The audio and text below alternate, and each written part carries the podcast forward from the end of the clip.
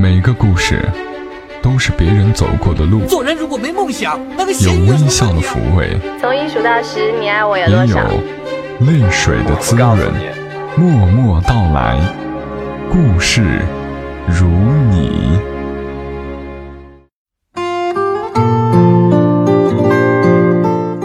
默默到来，故事如你。这里是在喜马拉雅独家播出的《默默到来》，我是小莫，在湖南长沙问候你，和你来聊聊我们平常人身上所发生的故事。不知道你们是否记得，小莫曾经读过一个故事，我是在《台湾念真情》这本书上看到的。故事是关于台湾的一位先生，这位先生在他四十多岁的年纪时，他放弃一切，跑到一片原本很贫瘠的山上，这个山上不通水电，也没有路，一切东西都要靠背上去。但是他却在这样的山上坚持了十六年，十六年的时间什么也没有做，就是在忙着改良土质，还有花的品种。十六年里，只有支出，没有收入。而他之所以要这么做，唯一的目的就是要实现他当一个能够种出好东西的农民的梦想。当然，后来这片山的确被他改造出来了。他曾经尝试过七百多个品种的花，失败率达到了百分之九十九。但就是那另外的百分之一，那些成功了的品种，甚至比原产地的还要漂亮。有人曾经就问他，为何有如此的勇气跑到山上去种花？他只是简单的说，因为我相信我可以做成。也有人问他，那为了一朵花，等待十年甚至更久，那失败了要怎么办？他的回答是，失败了就从头再来咯。后来包括他的儿子女儿也都心甘情愿的到山上来帮忙，并且也很坚定以后会继续走这条路，因为他们都很喜欢种东西。而这片原本贫瘠的土地，因为有他们的坚持，在每年的初夏时节，白莲子、火炬百合，还有彩色海芋、泡盛花等等陆续开放，呈现出了一幅美丽丰饶的画面。这片山因为有了它们，成了一座空中花园。我一直对这个故事印象非常深刻，一方面呢，对他们能够坚持走自己的路，哪怕失败了也不放弃的精神充满敬意，另一方面也对他们能够时刻与自然相伴，在一片土地上默默耕耘，然后土地赠予你美丽和财富。这种人与自然之间的平衡充满了向往。我出生在农村，小时候我很喜欢捉萤火虫，还有收集昆虫，也喜欢把那些漂亮的树叶夹在书本里，遇到好看的石头就要捡起来洗干净，再装到大玻璃瓶里。但是后来长大了嘛，到了城里，似乎就与大自然脱节了。即便是偶尔回趟老家，老家也都大变样了，村头的小河已经干涸了，儿时家乡的模样也已经悄悄改变了。我有时候会想啊，有没有什么方法可以搭建起一座大自然与人类的桥梁，提醒大家自然的重要性，让我们来一起思考怎样找到人与自然的平衡。其实我们和自然的关系，也如同我们和最初的自己的关系。比如节目开始说到的那位先生，他最初的梦想就是当一个农民，所以失败了也没什么，反正没有想要去做别的。所以即便再辛苦，内心都笃定、安宁，也快乐。或许只有我们坚持走自己的路，才能慢慢收获理想与现实的平衡。我认识一个叫小英的姑娘，二零一三年我们见面的时候，她不怎么说话，郁郁寡欢的样子。一问才知道，她在参加公务员考试。她父亲是体制内的，坚持让她考公务员，已经考了三年了。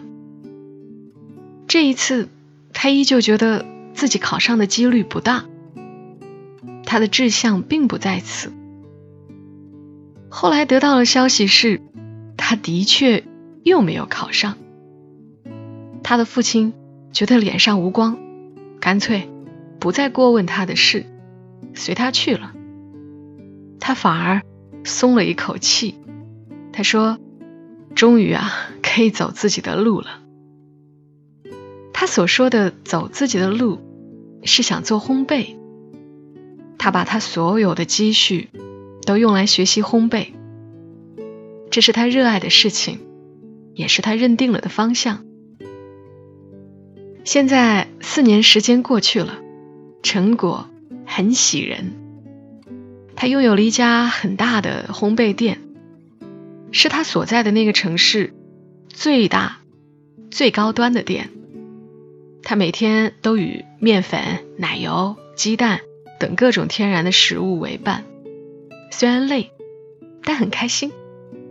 他依旧不断学习，也不断研发新品，还收了几个同样爱好烘焙的徒弟。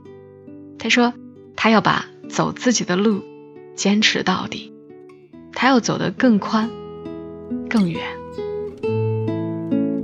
那接下来的节目时间，我为你们节选了一段默默到来的老朋友刘墨文的家书。在他的文字里，我们也可以回望一下来路，并好好思索一下未来的路怎么走。爸爸，见字如面。我提辞职的那天正好是双十一，同事送了我一箱水果。晚上我拿着物品离开，用不上的当场扔了，像是和以前的生活告别。走出写字楼，看见一个流浪汉在翻垃圾箱。我走过去，把公司发的水果递给他。他很疑惑地抬起头看了我一眼，接着又继续翻垃圾。我更进一步又递了一次，开口和他说，给你水果。流浪汉像看待一个孩子一样看着我问，今天吃了，明天还有吗？说完这句话，他就走了。我一个人傻愣愣的站在原地。是啊，今天吃了，明天还会有吗？今天的馈赠让我对明天有了期待。如果希望再次被剥夺，只会让人跌入更深的谷底，倒不如让我一直寻找，也降低失望的标准。这样，生活会变得稍微的踏实一些。我这么说，您肯定不理解，但这就是我要给您的答案。我为什么不回家？我先告诉您，我为什么选择离开家。在我还算清晰的成长记忆里，我们一直在搬家，没有在一个地方固定生活过。坦白讲，那段时间挺糟糕的，我得不停地适应每一个新环境，看着你们躲债、挣钱、争吵、和好，直到生活好转，渐渐稳定。而这时，我却离开了家。一个人的童年是他一生的缩影。童年里无法获得稳定的孩子，他们更多向往远方，因为没有在稳定里获得幸福的经验，所以他们习惯去寻找、行走。稳定更像是一种侵犯，越是动荡，反而越觉得心安。尽管紧张到衰弱，攥紧了手，却也意识不到疼。好像所有的美好都在未知中，都在等待我去追寻。在那些动荡着成长起来的年纪里，许多孩子的内心是几乎被忽略的。生存压力大，父母会注重物质偏多，所以精神放养显得非常常见。就像我年少时期得到的多数人生答案，都是自己摔倒以后才明白的。所以我比别的孩子都有主见，用你的话说，就是主意症。就连高考报志愿，我也丝毫没听取你们的意见。大伯是石油部门领导，所以你想让我学习化工，而妈妈想让我学医。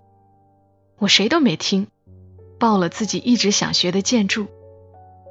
但我的英语实在太糟了，最后我的总分距离第一志愿建筑系只差三分，我落榜了，被迫要重新选择。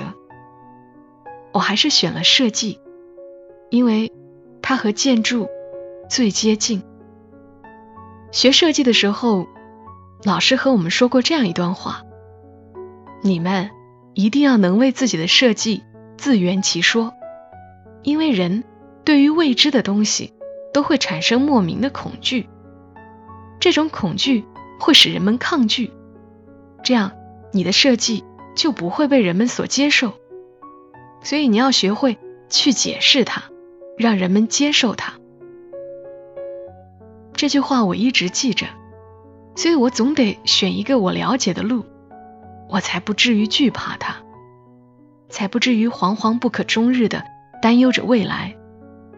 我得知道自己正在干什么，所以我不可能接受别人为我安排好的生活。我这么说，您肯定不理解，可能您觉得工作这几年我没有做出什么成绩，还是碌碌无为的一份职位，拿着饿不死也存不下的薪资，这样的生活看起来没什么指望。既然已经放弃了这份工作，这是重新选择的最好契机。坦白讲，我不反感您说的那种生活，只是我觉得这样的生活不应该以牺牲自己的追求为基础。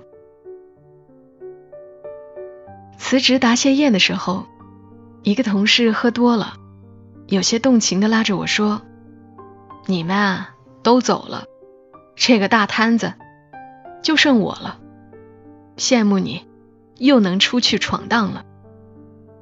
我说，我也羡慕你啊，你有老婆孩子房子车子，你什么都有啊。可是我没有自己。他说，那一刻我还真不知道怎么安慰他。爸爸，我还不想变成他，起码此刻还不想。我大学时的话剧老师姓严，您是见过他的。严老师教我的那年已经五十六岁了，比我妈妈还要年长许多。他的孩子已然成家，他完全可以退居后台，只是做些指导建议的轻松工作。但他始终没有，因为他总觉得自己还没演够，还差点什么。粉底已经遮不住他的皱纹，但他还是尽量画得浓一些。上个世纪的表演技巧让他与现在的舞台格格不入。他还生活在一个很传统的家庭，他背后也有许多流言蜚语，但他还是谦虚的像个孩子一样，时时有热情，眼睛闪着光。我们毕业那年，我去看了表演学院严老师指导的汇报演出，真是精彩的一场黑色幽默话剧。严老师演了一个不讨好的角色，但他演得非常好。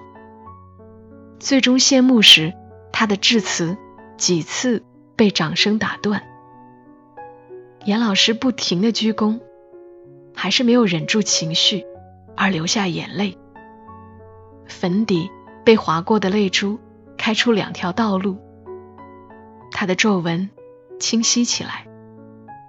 他的一生都在等着一部演完便可以老去的作品，如今他终于等到了。爸爸，我想这样变老，我想在路上一直走着，走自己的路，然后突然发现自己老了，没有后悔，没有迷茫，没有荒废，有所可惜，但老得值得。我只是放弃了一份工作，而不是放弃一份理想。我做过很长一段时间的老年产品，公司还带着同事们去日本看展会，带回一套很先进的设备，你只要穿上那套设备，就能体验到六七十岁时的身体状态，这样便可以感同身受的为老人做设计了。我体验了几次，坦白讲，有点绝望。原来衰老的可怕，并不是离死亡越来越近，而是知道时间很宝贵，想珍惜，却发现力不从心。最让人绝望的是那种衰老的无力感，明明去年还可以拿得起来的东西，今年就不行了。明明去年走这段路只要十分钟，今年就得半个小时了。生活所有的成本都在变高，你曾经那么熟悉的事情，如今变得举步维艰。我记得我们做老年手机的时候发现一个问题，老人对触屏其实并不敏感，他们还是喜欢有回应的按键式老手机，但是他们的触觉已经开始退化，有时候一个按键按下去很长时间不松手，导致屏幕上总是一连串的同一个数字，他们再回去删又都删光了。于是我们改进，按键一次按下去就只是一个数字，直到老人松手也还是一个数字，不会有缠连命令，直到他抬起手再去按另一个按键，或者重复按这个按键，才会有新的数字命令。过程虽然缓慢，但是稳定，老人不会再按错号码了，他们能正确的操作了。爸爸，做这些东西的时候，我时常会想起你。如果是你用这些东西的时候，怎么样才能让你方便一点？怎么样才能让你舒服一点？所以我尽力做得好一点，我想让你们过得舒服一点。这就是这份职业教会我的东西，它不仅仅是一份谋生的手段，它是我的生活，是我看待世界的方式。设计师不是一个很会设计的人，而是抱着一种态度去生活的人。这职业也很辛苦，也不赚钱，但我舍不下，它让我想到身边的每一个人，每一件事情。我确实放弃过，绕了一圈还是回来了。一起做设计的搭档问我，这么久了，还喜欢设计吗？我说，不喜欢了。太烦了。搭档又说，放弃吧，别做了。自己想想，根本放不下。搭档说，喜欢是什么呢？喜欢是不讨厌，而爱是讨厌也没有办法。写到这里，我忽然想起和你说要辞职时，你只对我说，只要不后悔就好。人总是要后悔的，总是在决定走一条路以后，而后悔另外一条路。从小到大，能让我后悔的事情实在是太多了。在一个个挫折过去以后，我忽然明白，后悔过去的选择，都是忽略当时感受的行为。无论是当时的苦难让我退却，还是当时的信念让我坚持，我可能都会后悔，但我同样会回忆当时的感受。我不会忽略它，我甚至会怀念。过去和未来都是幻象，现在我写下的每一个字，能感受到的指尖的温度，衣服的触感，空气流动的声音，才是真的。过去还是未来，人们都是没有办法负责的。所以过去的就让它过去吧，未来的我也不想被人安排剧透。哪怕活得辛苦一点，但人生不就是一个困境接着一个顺境，无论何时停下，轮回都不会停止，只不过换一个环境和内容去体验罢了。谁能告诉谁该过怎样的人生，过怎样的生活呢？即使是你，老爸，你的经验是我的福祉，而你的克制同样也是。刚刚的这封信来自于刘墨文，他的文字很好，常听节目的朋友都知道，他已经出版了两本书，销量也都很好。他也一直没有停止写作。我曾经以为他辞职后会放下工作，专心来写作，哈、啊，但不是的，设计这条路才是他打算一直走下去的。他的职业并不仅仅是一份谋生的手段，而是他的生活，是他看待世界的方式。我们也期望有更多的人能够找到自己与这个世界的平衡，始终不丢失自己，坚持走自己的路。为此，一汽马自达发起了 C X 四 秘境探索之旅。这是一汽马自达秘境之旅的第三季。九月七号到九月十三号，马自达的粉丝们将驾乘着 C X 四 去到新疆，小莫也会跟随车队一起。我们将从乌鲁木齐一路向北，探秘阿尔泰山脉，关注人与自然的平衡法则。当人处在大自然之中，会看到自己的渺小，也更清楚什么才是自己所真正追求的。回到生活中，能够更好地走自己的路。广阔的新疆蕴藏着极其丰富的自然资源，还有奇妙绚烂的风景。小莫对此充满期待。我也会在微博上通过文字和照片记录这一次秘境之旅。你可以在新浪微博上搜索小莫一二七一二七，找到我的微博，关注一下。好啦，今晚的节目就陪伴你们到这儿，我们下期声音再会。小莫在长沙跟你说晚安。岳麓山川，我呼啸飞越海拔，桀骜不驯不伸，直撑到白发。江河湖海，我奔腾翻涌浪花，所有辜负都以放逐为代价。你曾点燃黑夜在星空之下，那是一生中最怀念的刹那。我不知道究竟该如何表达，让你心碎万缕。